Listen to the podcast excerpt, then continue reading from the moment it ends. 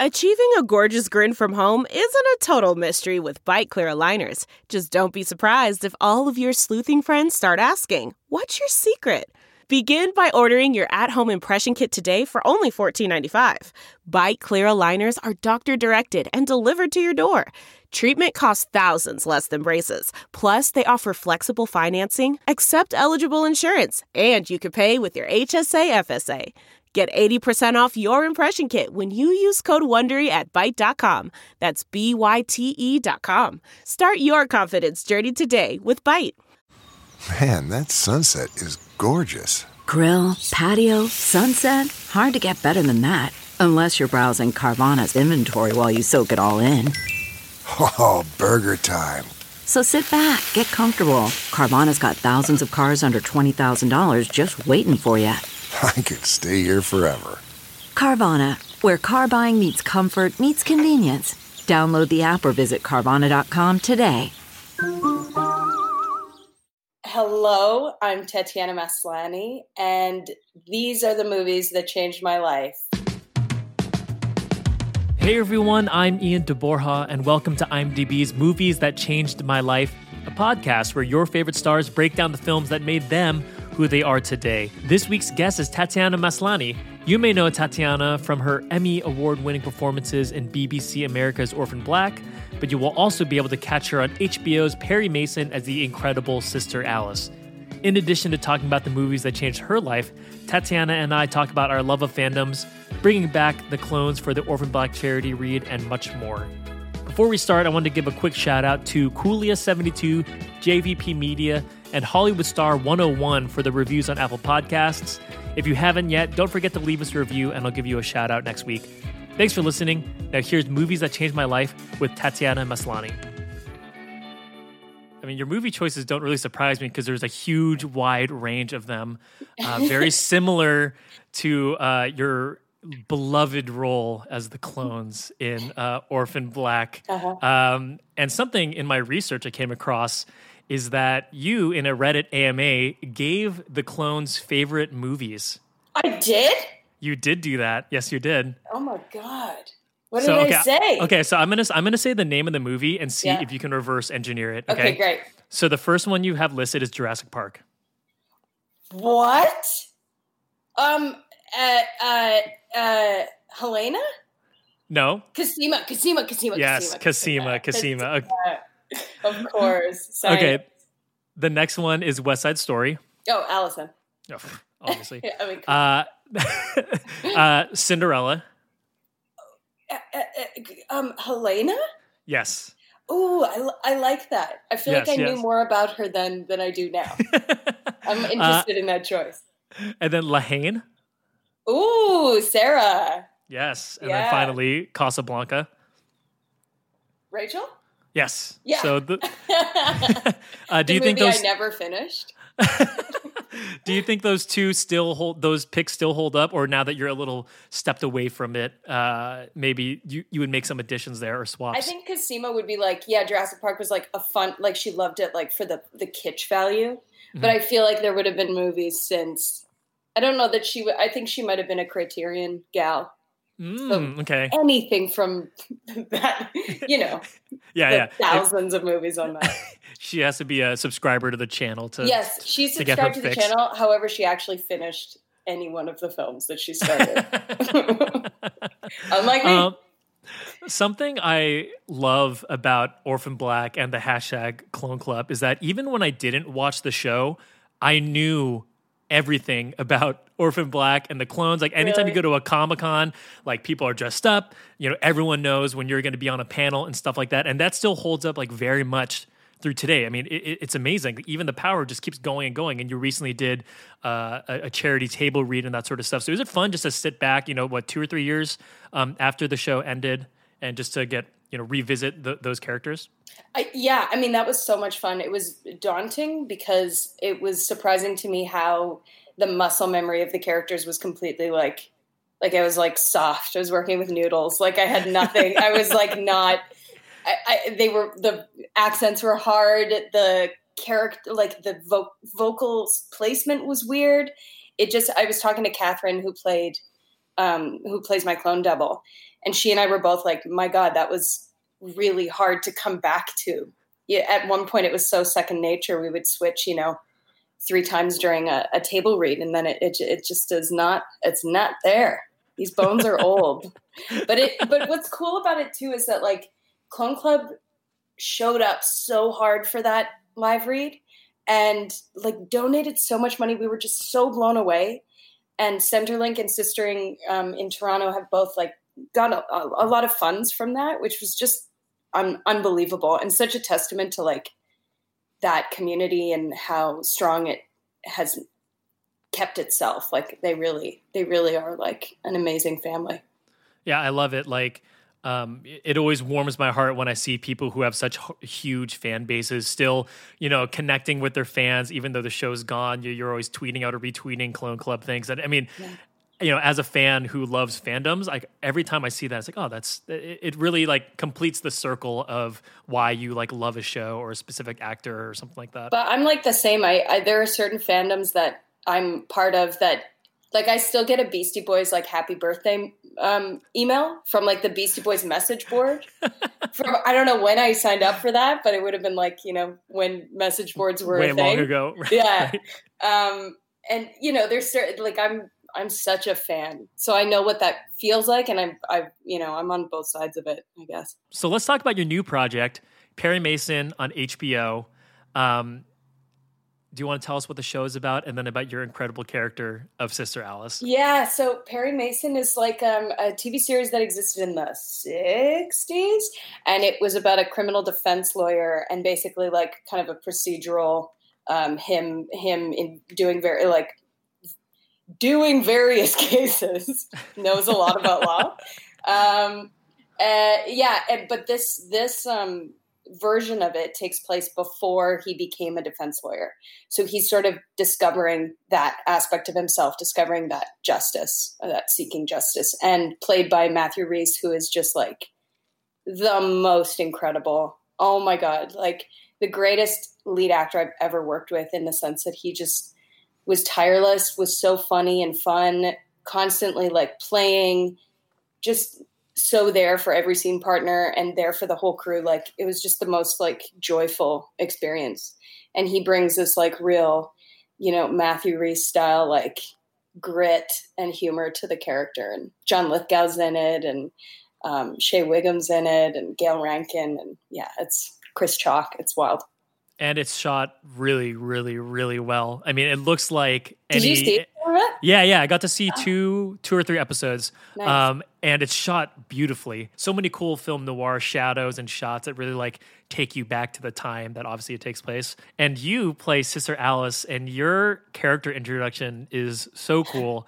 Um, and can can you tell tell the folks who Sister Alice is? Yeah, so Sister Alice is kind of this celebrity preacher who preaches for thousands of people um, and is the head of this church. Uh, she's like kind of like a rock star in the sense that people follow her and she does these big performances that are just larger than life at a time i think when people were really needing hope and really needing religion in this deep deep way to give them the possibility of a future and she um, the church really capitalizes on that need and has found like you know a real hole for her to fill kind of thing um, and alice is like part like she's sort of like shirley temple in that she's got like you know like a stage presence like a persona yeah.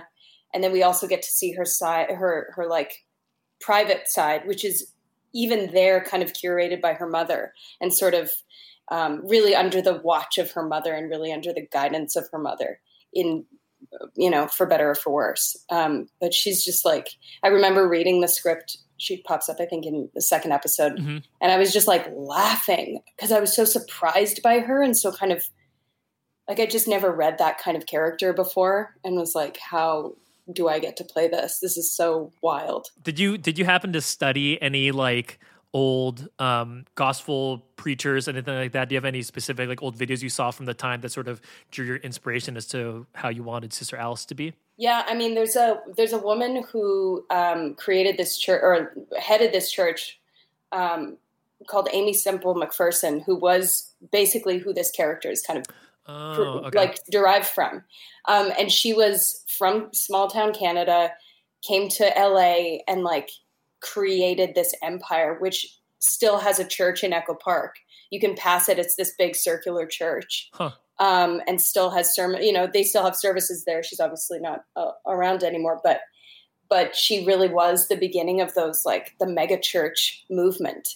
And she had her own radio show, and she disappeared for like years. They thought she ran off into the ocean. Then they like found her in the desert. Like there's all this nuts kind of lore around her. So I definitely like pulled from that kind of like larger than life persona and just like you know musicians that I love, Karen O, her Hmm. kind of you know performance style. Karen O. You Nice. know what I mean? Now Like- that you say that, it's so like it's very very obvious that you're pulling from her. Like Yeah. the way Karen O is on stage is it's it's really unique. Like you don't really see anyone do it. Like that's funny. I like that. It's eight episodes, correct? Yeah. Eight episode first season. Yeah. Um, very much looking forward to see the rest of it, and I'm sure fans will also be very excited for that.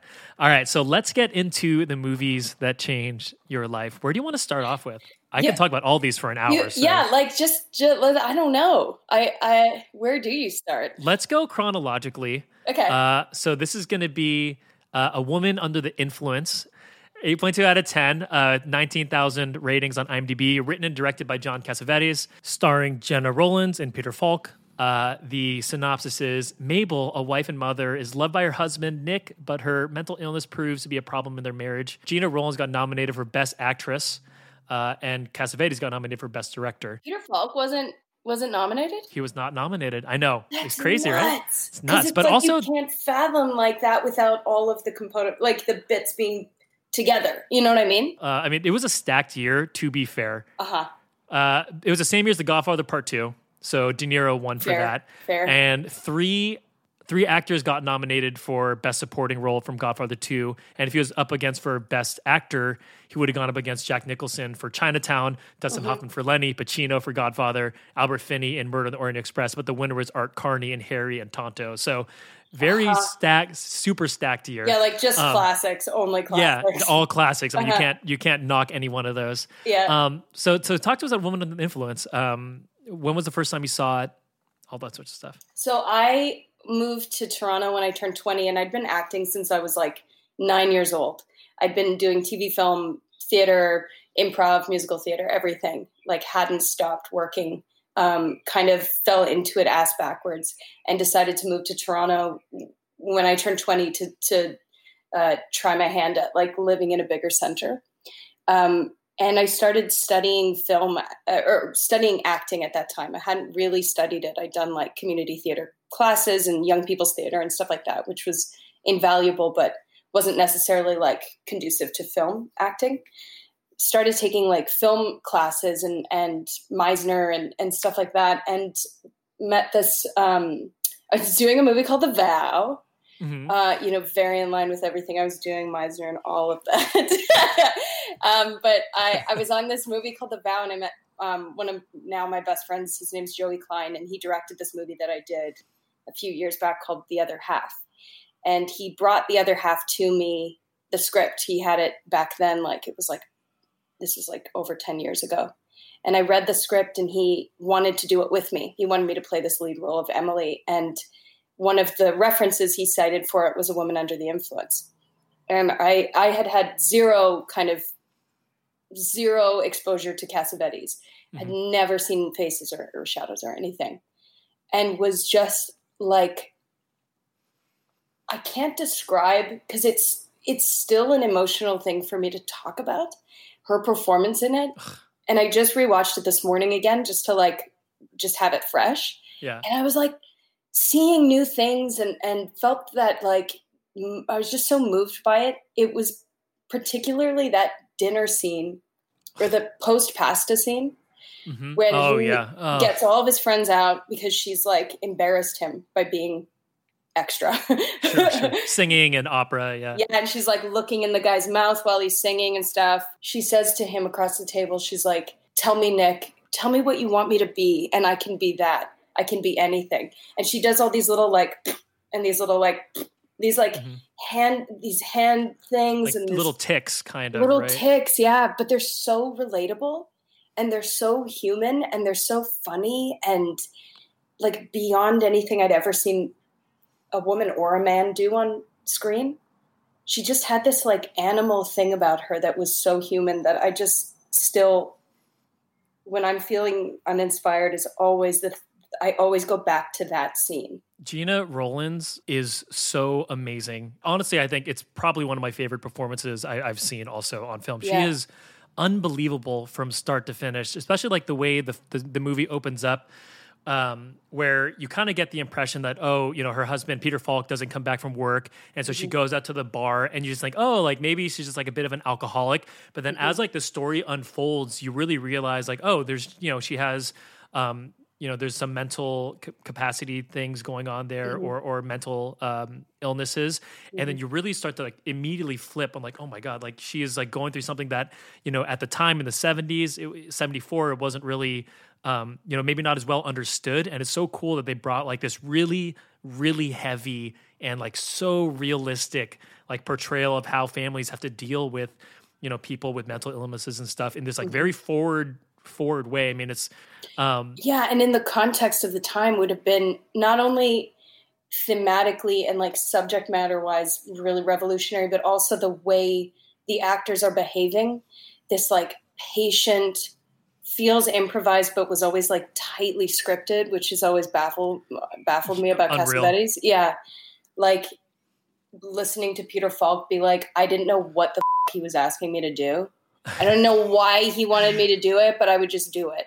And yeah. and like there's there is this surrender to their performances that's just so so remarkable. One of my favorite scenes in that movie um, is t- towards the end of the film when uh, the doctor shows up, Dr. Zepp, mm-hmm. and the first thing she says, it goes, "Oh, nobody here needs a doctor," and it's just like oh it's so heartbreaking and the way she like tries to perform and like yes. offers you know makes him a drink it's like the way she's able to control her character and her emotions is is is unlike anything. It, it's so so cool. Mabel did you take a pill? Did you take any pills? A pill? Mm-hmm. Ah is morphine a pill? Mm Sure, I've taken pills. I've vitamin pills and uh, sleeping pills. Uppers, downers, inners, outers. What did you tell him, Mama? Did I drink? Yes, you drink. And it also, I was watching it again today and watching the arc of that emotional journey, which you would expect it to go careening up, up, up, up, up until it explodes in this like loud kind of uh, this loud moment, but it, it gets quieter mm-hmm. as she's losing consciousness. Mm-hmm. It's getting quieter. She's like, she's like, she's leaving. I don't know. And I think that um, that size, that small gentleness of her performance in that, is actually so much scarier. I would think as a performer, you know, than the kind of like histrionics those mm-hmm. are sort of like that's easy to do but to kind of sit on top of it and let it like peter out it's just remarkable yeah, yeah. and we we talked about Peter Falk already. So Peter Falk plays uh, Mabel plays Nick, who is Mabel's husband, and he is also just he's such a complex character mm-hmm. because there are times you're like you really hate him, and then there are times where you're like, I mean, he's really doing like the best he can and doing what he understands is like the right thing to do. And yet he's coming from like so much love. Yeah. Like he's just incapable of coping with it, but at the same time, incapable of having her not be that thing. Yeah. Like he actually wants her to have all of that life that she has. And yet, yeah, I was also watching, there's this part, and I, I've seen this movie like 50 times. Oh, like wow. I'm not joking, like 50 times. And I watched uh, this morning when I was watching it again. There's a scene where she comes home from the hospital, and he has just he has just sort of slapped slapped her and says like, "Do the bat bat, do the bat bat thing." And then they go, um, they come downstairs, and he goes, "Okay, everybody, like into the living, like into the dining room. Let's have fun. Let's talk. You talk. Mm-hmm. Talk to each other." and they walk in the, it cuts to inside the living room or the dining room and the curtains part as if it's a fucking performance Huh. because everybody walks in like yeah, uh, like all Yeah, like yeah. high and kind of like boo, like everything's fine. And I had never, I'd never noticed that before, and I was just like, oh, f- you, Cassavetes. It's like we we get it, okay? you get it. You're great. So, for those who are not familiar with Cassavetes, he's basically known as like the godfather of indie film. He self funded a lot of his movies way back in the 70s and is highly influential, like even today, to I think most directors now, especially the indie film directors, would point to him as a massive influence. Um, and something I got on this watch was um, did you watch Marriage Story with. Um, I've seen the first. I, I, I had to turn it off because it was uh, trigger. It was triggering me. Okay, okay, I okay, was okay, like, I'm that's not fair. ready for this. okay, okay, okay. Yeah. So, whenever you watch it, if you ever watch it, I do Uh-huh. think there is no marriage story without like a woman under the influence Mm-hmm. because marriage story is so raw and obviously able to trigger like very heavy emotions for people who like relate to that situation. Yeah. Um, that I think like woman under the influence still has this influence uh, in in film all these years later. It, it's pretty, you know. totally and his film his the like anytime i work with a director and they're like we're thinking of cassavetes i'm like i'm in you know what i mean it's like a shorthand to okay you want to do something that i'm down for you know Yeah. like you have the you have the i you you want to play in a world that i'm excited about you know Yeah. Um, and so my last thing here is that I noticed uh, Gena Rowlands is even your Twitter header photo. I'm upset. Uh, also i have like there's two posters two women posters in my house. There's two my friend painted her for me. There's a little like headshot there. Uh, yeah it's like the beacon for me. It's it's yeah. As she good, as she should. I mean, any any young actor uh, who is listening to this and you haven't seen this, please go watch it. It's seriously like a, a performance that again you can watch 50 times and still catch things that are that are in there from the acting and the directing and the and the, and the writing. It's pretty unbelievable. All right, let's go uh, next in chronological order. Big change. Very excited. Uh, this is 1991's Teenage Mutant Ninja Turtles 2: The Secret of the Ooze. Which you literally like pumped your fist in the air when you said it Uh, 6.0 out of 10, 50,000 ratings on IMDb. okay Directed by Michael Pressman, written by Kevin Eastman, Peter Laird. They did the comic book, but the screenplay is by Todd Langen. Starring Paige Turco, Ernie Reyes Jr., Robbie Rist, Brian Tochi, Laurie Faso, and Adam Carl as the various turtles. you, you mean raphael Yes, Leonardo. Raphael, Yeah, yeah. Michelangelo, Donatello, Yeah. Leonardo. Um, so talk to me about this one. Set the scene for Secret of the Ooze. Well, so I watched it again last night just to just to refresh. Again, have seen it probably uh, this one I've probably seen a hundred times, and I know that because I can quote the impact sounds of some of the fights. Like I know it so well. Um, I don't. Um, so many of my friends have fought me on like why this one versus the first one. The first one, that was my questions actually. Yeah, and I think I was too young when the first one came out. I was like too scared of it. Mm. Like I, I think I saw it in theaters and was way too scared, and it like had a it. It was a bit grittier. Yeah, way grittier. You know yeah. what I mean? Like even their design was a little less like, um, uh, like Yeah, I mean- relatable. yeah, the plot of the first one is like abandoned boys or people who feel like they're not loved by their parents should go rob things in this like New York crime syndicate. yes, like much totally. darker. It's So dark. Sam Rockwell blasts past camera Yeah. at one point in an arcade. You Um, want lucky strikes? You want uh, yeah. filters or no filters? Yeah. Yeah, I just was I I I think we had the VHS of the first one recorded from TV. Sorry, whatever copyright. Um, but it started when Elias Koteas and Raph, that's his played by what's his name, Casey Jones. Casey Jones. Yeah, and he's Yes. like he's like cricket. You got to know what a crumpet is to understand cricket or whatever. yeah, um, that's where our our um, VHS kicked in. It Oh, was like the whole kind of origin story. Like it, it was, yeah. It just didn't. Secret of the Ooze, I got for Christmas and watched every day, every day for years, and had such a uh, crush on Raph. Was just like, but of course, but what a disaster! Like what a disaster that he was the one.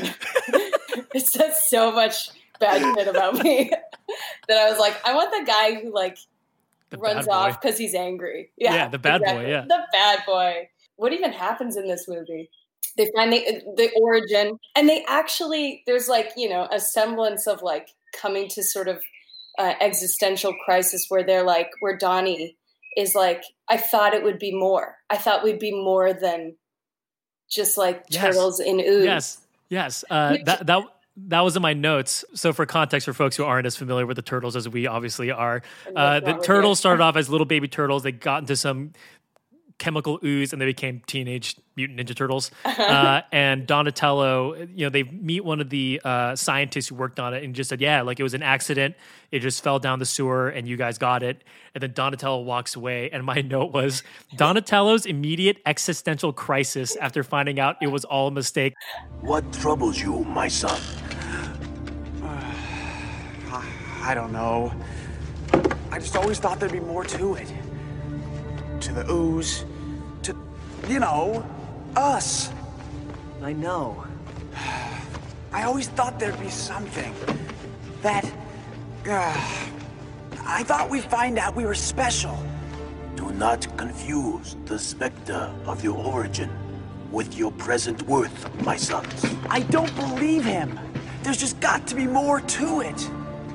Perhaps the search for a beginning rarely has so easy an end. And it's funny because that's such a throwaway line. Like Yeah. that could be the whole, the whole movie could be about the turtles like having this existential realization, like holy crap, like like this could have been anybody. But it's just literally like it's a minute long scene, and then that's yeah, then we cut away. Let's go see Vanilla Ice.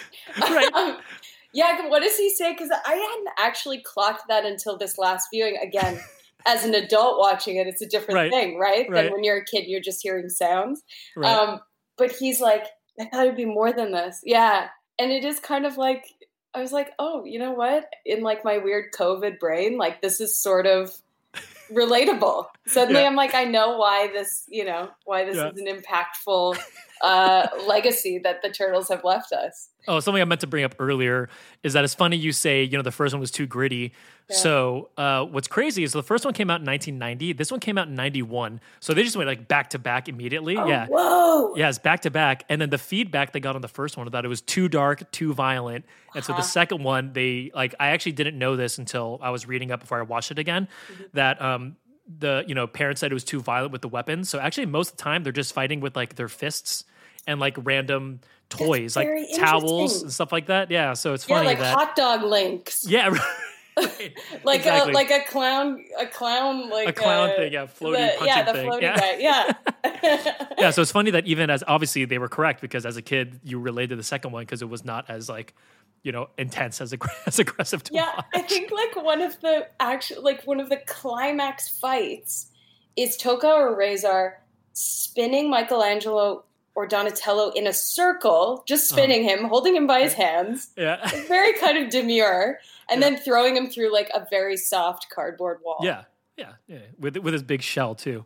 Yeah. Um, so before we jump to this, I gotta ask, uh, Super Shredder oh yeah at the end of the movie.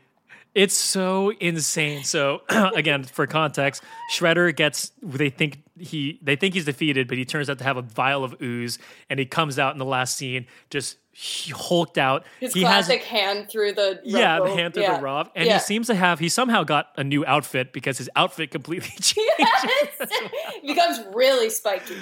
Yeah, like really, really spiky. Yeah. But then in that scene, they don't even really fight him. He's just punching a pier that he's under, and then it just collapses on him. He Turtles don't brings even have to do anything. His own demise. Yeah, Because poetic. he took his powers, the ooze powers, and didn't use them for good. He just used them to walk under the boardwalk too close to all the beams and punch out all the beams on top of his head. I mean, I mean, what a death it's poetry. Yeah. poetry. It really, there's so many things, there's so many themes in that script that we really Uh, need to dig into. We need to get you on a Turtles project, like an official Turtles project. you got you got to get the animation, all that sort of stuff. You have voice acting skills. I mean, Ah, come on. me, give, put me in, coach. I'm ready.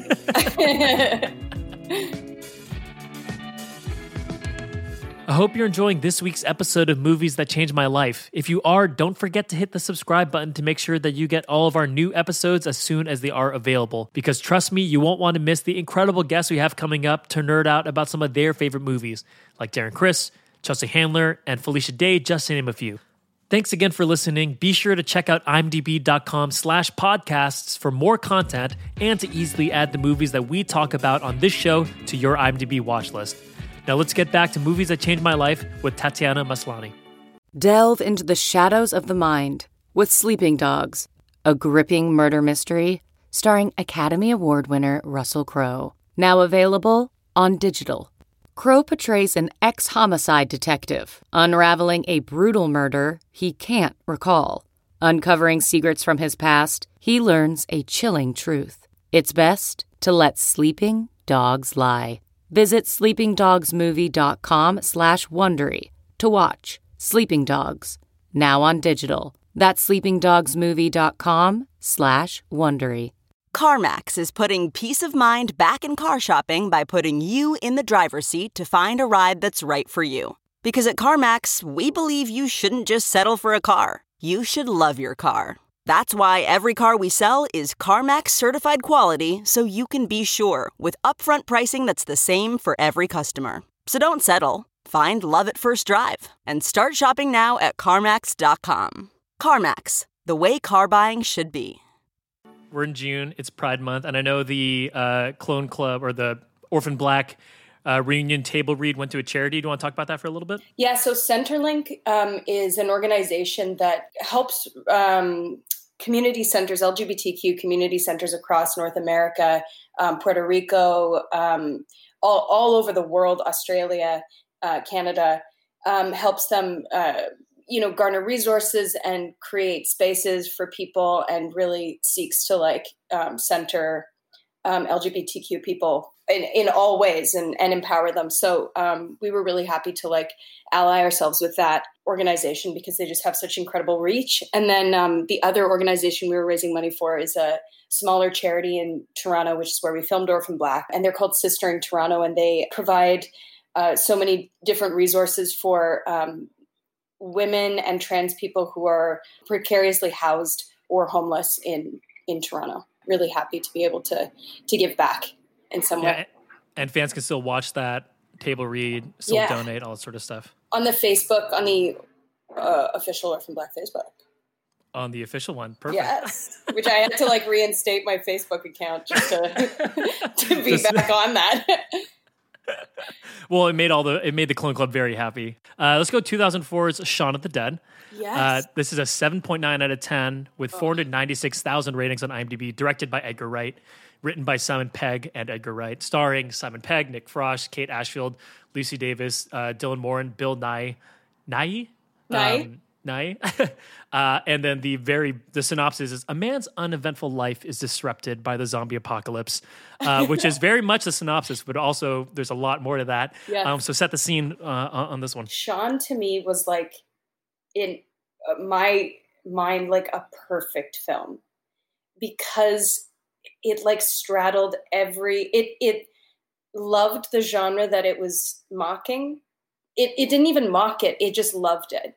It like fully loved it and then just twisted it in this way that was so unexpected and like used all these incredible tropes and used like such nerdy like callbacks to old zombie movies or you know like um ah, the evil dead movies or whatever hmm lines that were repurposed. You know what i mean Yeah, even like you know, I think the the store, um, the first zombie, like the first zombie in their backyard. Yeah. uh, like she's wearing a pin of. I think the store's name is the name of a character in like Night of the Living Dead or, or Oh, something is like that that. right? Yeah, there's always like little like little trivia things that Edgar Wright kind of does that in all his movies, but Yeah. this one obviously is so like in tribute of a genre, they do a ton of that. yes and Shaun at one point i think the person one of the people who works in the store he's like ash is out sick Oh yes, yes. yeah and there's like all these little great like that are way over my head but just make me so happy that i just love that kind of like super nerdy love of anything you know Right, fandoms as yes we were talking about earlier. fandoms. So how many times have you seen this one? Is this also on your high ranking? Yes, the, I think the reason I picked all of these films is because I've seen them upward, upward like at least third, you know, at least thirty to forty times.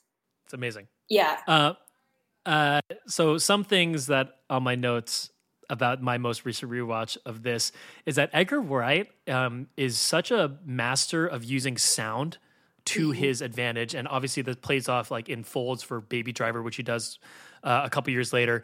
But my note was like, um, when people are talking, like you hear every bite they're doing. Yes. Uh, like if they're eating food or or like when they're having breakfast or or even like all the video game sound effects or when he picks up the phone, it's like you know, whoosh, like all these cool little things like that. And it like it really like makes you a part of the movie, and it's so cool that he does that. Um, and and it just com- completes the whole thing a- a- as as one like cohesive piece.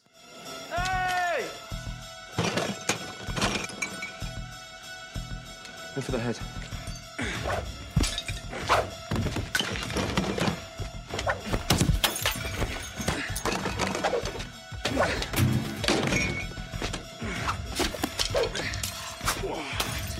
Yes, like the sound design and the visual choices are so um almost cartoony. Yeah. Like almost like so arch that that that like it would jump out in a movie that didn't have like it, it's just so structurally sound. Like it's so um every like meticulously chosen. Every shot, every like little illusion, every like like throwback to a previous time when we've seen this exact same shot, but now when they fall into it, they're covered in blood, or you know what I mean? Like it's really um, meticulous. Yeah, and like the way they do uh, the physical comedy, I think, is so perfectly done. Like, you know, obviously, physical comedy it can be hit or miss for some people, but there's a lot of things in here that, if it just wasn't, maybe if it wasn't Simon Pegg or if it wasn't Edgar Wright doing this, like the scene where um, they're trying to get to the bar that they want to eventually end in, and Simon Pegg's walking, and they're like, "What are you doing?" Like, there's there, all these fences there, and Simon Pegg goes, "What's the matter? You've never taken a shortcut before?" And he just immediately falls over. Like, it's so dumb, but it's so perfect. Yeah, I've seen that moment so many times. And last night I was like, like laughed out loud as if I'd never seen it before. Yeah, and like even if you know it's coming, it's just so stupid and perfect at the time. It's like Yes. you know they're in this zombie apocalypse, and he's just like, "Yeah, let's just go hop over fences." Like I can do it, just kind of show off, or Or when and just he goes to look um, where to to suss out where the zombies are. Oh are. my God. He stand he walks up the little slide and just disappears from frame, and his little feet come down again, and it's Yeah. just so like simple and stupid and Yeah, because like the shot, it makes it look like it's a ladder, and Yes. then it just pans up just a little bit, Yeah. and you see it's on top of like a little kid slide. Oh, it's so good. it's so good.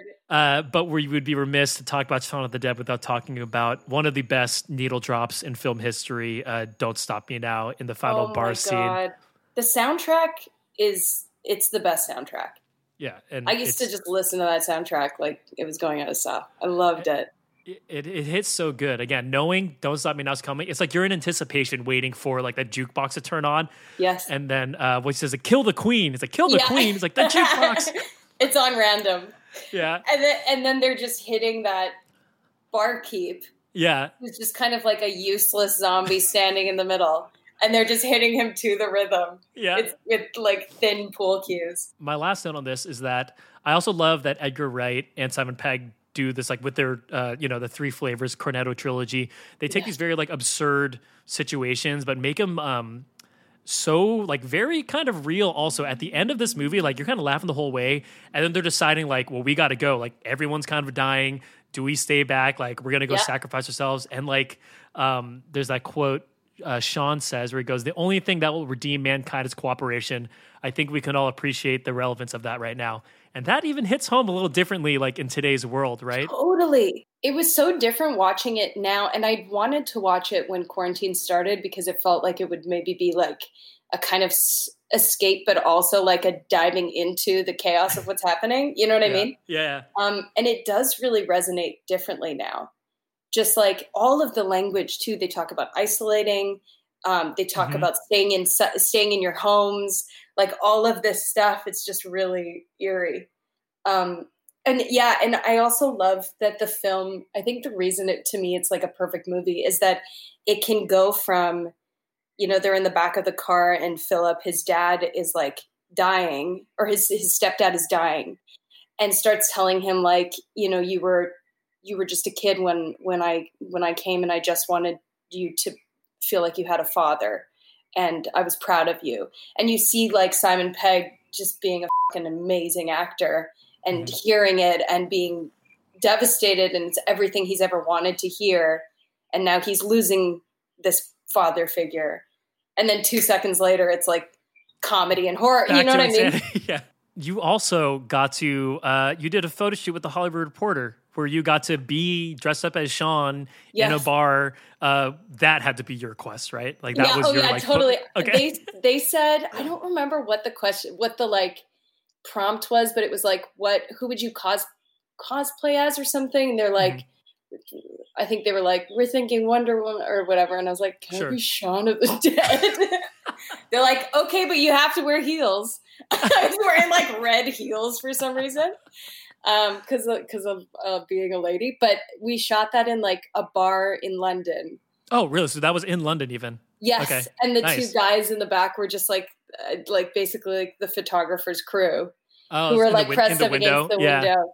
Yeah, but it was like such a, it was such a treat. I also realized how hard it is to make the face that Simon Pegg makes in that, where he like, where he just looks just completely dumb. Yeah. It's it's hard to be dumb, you know. It's hard. It he is makes very it look hard. so easy. He does. He does it perfectly. All right, let's go to the last movie. This is one of my favorite movies. Also, uh, this is There Will Be Blood, eight point two out of ten on IMDb with four hundred ninety four thousand ratings. Written and directed by the fantastic, iconic Paul Thomas Anderson. Mm. Uh, based on a novel by Upton Sinclair, starring Daniel Day Lewis, uh, Paul Dano, Ciarán Hinds, and Dillon Freasier. Um, the synopsis is a story of family, religion, hatred, oil, and madness, focusing on the turn of the century prospector in the early days of the oil business. Um, so set the scene on this. When was the first time Nothing you saw it? about that that that log line would ever make me want to watch this movie. like I could never. I'd be like, what? oil Um, prospecting? What? Who cared? Um, yeah, this movie I saw in the theaters in Toronto in this tiny little theater um, at, called the Varsity, and there's these like VIP rooms where you spend a little bit extra money, and they're like 30 seats, and it's like Mm. tiny. I saw it with my friend Brendan, and we were just howling through the whole film. I had I wasn't super up on PTA's work at this point, Mhm. and had never really seen Daniel Day Lewis in much, and was just like uproariously laughing because I was so like like almost the feeling of being on like a roller coaster. Like it's just so much for your body to take, like that you Yeah. can't help but like vocalize. Um, similarly to Gena Rowlands, there's like a there's such um, a f- I mean, Daniel Day Lewis is a different breed of like a different animal, but there's there's still such a freedom and such a like inventiveness and so much humor in his work that is is like fascinating to me. Um, and the soundtrack is incredible. And Jonny Uh, Greenwood of uh, Radiohead. Yes. My- All of those like industrial Yeah. parts moving. I, I love Jonny Greenwood scores so much. They're I love Radiohead, but Yeah. Jonny Greenwood scores are so so amazing. Uh, yeah, so Daniel Day Lewis, unbelievable. Um, it's funny watching your opening, um, your your sister Alice intro in um, Perry Mason. Mhm. That I got vi- like when I saw that and I knew that you had picked There Will Be Blood. Um, Daniel Day Lewis basically, there's no dialogue for 15 minutes in the movie, and then he does this amazing monologue to um, some Mhm. city dwellers of where he wants to buy land to start oil dwelling, uh, oil rigging. And then Paul Dano's character, who he plays twins, we'll get that a little bit. He also has like a really crazy sermon to introduce like his Mhm. character.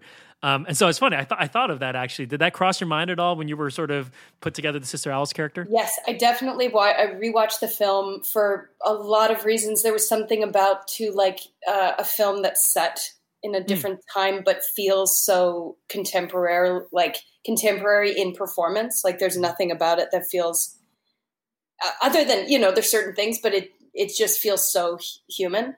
Um, and definitely was watching Paul Dano's work because he. I hate him in this movie. Oh my god! Like yeah. I hate him, and I'm so uh, impressed by that ability to be that like, ugh. you know what I mean? Yeah, he, he's he's so good. So Paul Dano wasn't even supposed to be twins. Uh, he was only supposed to be like the the brother we see in the beginning who sells the land. Yes. Um, and then PTA was like, "We need you just to do both characters," and he's so good and so ah, like you hate him, but he's amazing at it. He's fantastic. He's amazing, and he similarly to Daniel Day Lewis and to Gena Rowlands are like unafraid to be the kind of ugliest version of themselves.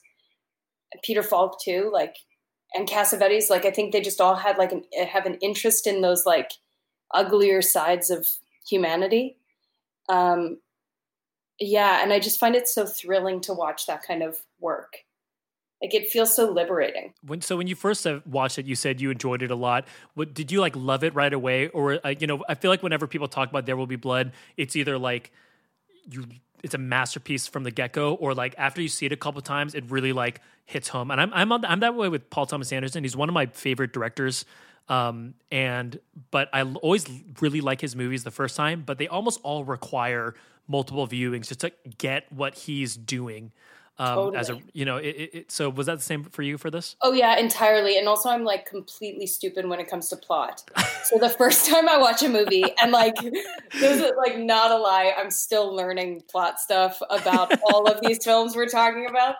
Um, but i really get an emotional hit off of it or like a character hit or like that moment or that image or whatever it's like those are the hits that i get and then i like go back and then go like oh that like if you ask me who any of the characters were in there will be blood mm-hmm. I, I, could not tell you sure it's yeah like i remember watching i was watching sopranos with my ex the one time and he was like we what we this one scene ended and i was like whoa and he was like yeah that's crazy how like so and so and do do do or like sure. ding dong dinging and i was like huh? And he was like, what do you think happened in that scene? I was like, I don't know. I just like them talking to each other. like literally, I just watch it for the behavior. Yeah. you know what I mean? Like I yeah. watch it for the the the way the actors are like bouncing off of each other and like the emotional impact that I'm getting from the story. I love The Sopranos. I still have not watched it. You haven't? Oh, so you just saw that one episode? I saw, I saw like half of the first season. I was like, Wow, no idea what happened. I know he went to a therapist and there were some ducks. there are there are ducks. That's there true. That's correct. Uh, there will make, be ducks. There, there, will be ducks. Nice. um, some things uh, when I was researching this movie also. So Daniel Day Lewis improvised the speech he gives to the people of Little Boston, where he talks about building schools and bringing bread. He's like, "I see your soil is dry. Like you don't have wheat. We'll bring you bread." Now something else, uh, and please don't be insulted if I speak about this bread. Let's talk about bread. Now, to my mind, uh, it's an abomination to consider that any man, woman, or child in this magnificent country of ours should have to look upon a loaf of bread as a luxury.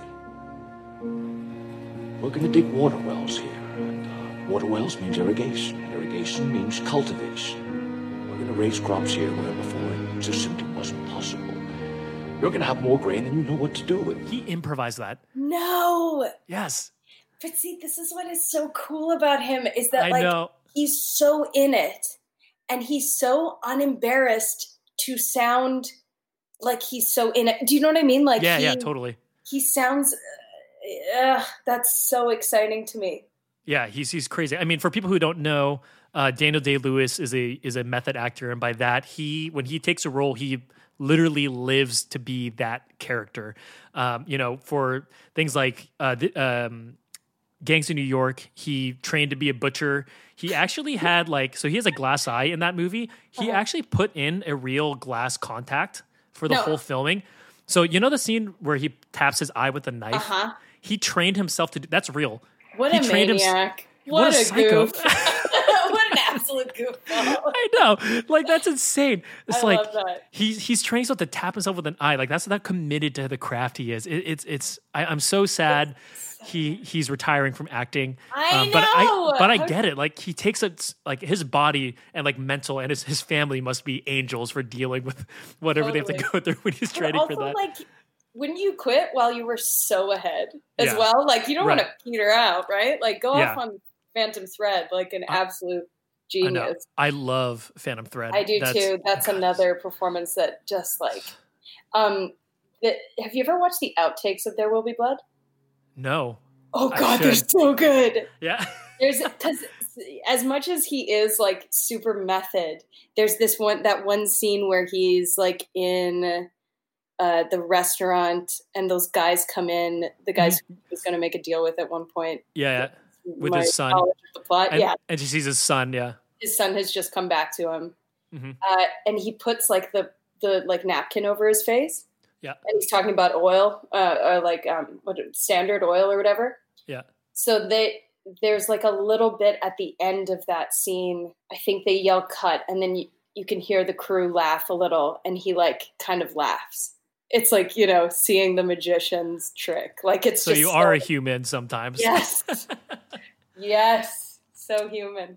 And then uh, my last note on this that I thought was interesting. So the "I drink your milkshake" line that's actually based off something that was said in Congress in nineteen in the nineteen twenties. Um, yeah, so again, in, in sort of the same context, I guess it was called the Teapot Dome Scandal, which I forget what that means. But I guess a, a, a congressman said like, "If I have a long straw, I will drink your milkshake." I always say that around our house. I always go to my wife like, "I drink your milkshake," and she's like, she's like, "Please stop." that." um, but it's such a it seems like such a random line, but it's cool that it like again it's it's it's uh, credence to PTA and Dana Day Lewis that they can take find these lines and it just Yes. works so perfectly I for wonder it. who found. I wonder which one of them had sourced that. And Yeah. also, it's like so absurd that it would have to be real. hmm Like it's one of those things you'd be like, no one would say that in real life. Like nobody would say that Right, except for Daniel Plainview, but except for apparently Daniel it was. Plainview. Um, also, yeah. also very much in my hit in terms of men I'm going to marry. His whole thing. His whole thing, the the hat, the mustache, all that he sorts of stuff. with bowed legs, like somebody who has worked labor his whole life. If you watch Yeah. those big field scenes where he's just walking, his legs are like they're not they're not near what the phantom. You know what I mean? What his Yeah. physicality is in Phantom Thread or anything. Right. I mean, PTA even said he wouldn't if Daniel Day Lewis didn't accept the role, they might have not made the movie. I could see that. Yeah, I mean, he's just like this is the role for him, and he needs to do it. Love that. Unreal. Unless John C. Reilly was going to do it. Unless John C. Reilly The going to do it. different movie, but also Yes. I'm I am here for it. Well, fantastic. So, A Woman Under the Influence, Shaun of the Dead, There Will Be Blood, Teenage Mutant Ninja Turtles 2, The Secret Uh-huh. of the Ooze. Thank Uh, do you see a through line between uh, the four of the movies? I was trying to think. I know that there's definitely there's definitely something about masculinity in it. Masculinity being kind of like versions of masculinity sort of being your undoing. I'm just coming to this now. Yeah, yeah, yeah, yeah, Super- okay. You know, Super Shredder. We've got Daniel Plainview. We've got um, you know, Peter the the like oppressive thing of Peter Sure. Falk's husbandry and uh and Shaun's like kind of entitled apathy. Yeah. I'm gonna go with that, which is also like my whole mandate in life. It's just like I love that. That's perfect. I don't know. Do you see what? The, the, so the thrill I saw is that you uh, like that these movies all sort of kind of obviously like with the orphan black lens around it is that a lot of these people are playing multiple versions of themselves within the movie. Ooh, I love that. So so uh, Gena Rowlands obviously she has her multiple personalities thing Yeah. where she's on one level on not. Uh, Paul Dano literally plays two characters. Yes. Uh, Secret of the Ooze is about transformation in a way, right? and it's about uh, like four four guys who look identical, but Four guys who look identical? They're, one of them's a partier, the other one's a Yeah, the- scientist. yeah, yeah. And then even Shaun of the Dead. I mean, it has all like I, you know, the personalities of all like the friends are all sort of like they need to all be there for each other. So I, I thought that through the eyes of like your work. Love that. I think that's so cool. I'll take that. and masculinity a and masculinity perfect Yeah. because they both work uh, well amazing amazing so perry mason comes out on hbo june 21st Yes. um, you play again the incredible sister alice uh, any other things about perry mason I'm I'm really excited for people to see it. I'm super proud of it, and uh, yeah, yeah, yeah i think it's, it's, it's gonna be a fun one to watch. Uh, and then again so we talked about this earlier but make sure you go watch the uh, the orphan black charity reunion table read. You're still able to donate. Um, to what was the charity again? I'm sorry. Centerlink, and the other one is Sistering Toronto. Well this was a lot of fun This is so fun. Yes, I'm glad uh, we got you onto on, onto this. I think people will be very excited to hear you talk about all this stuff. I thank you so much. Perfect. Thank you. Bye. Thanks again for listening. We will be back next week with two episodes featuring Darren Criss and Chelsea Handler. Uh, don't forget, go to imdb.com slash podcast for more content and to easily add movies that we talk about on this show to your IMDb watch list. Thanks a lot, and we'll see you next week.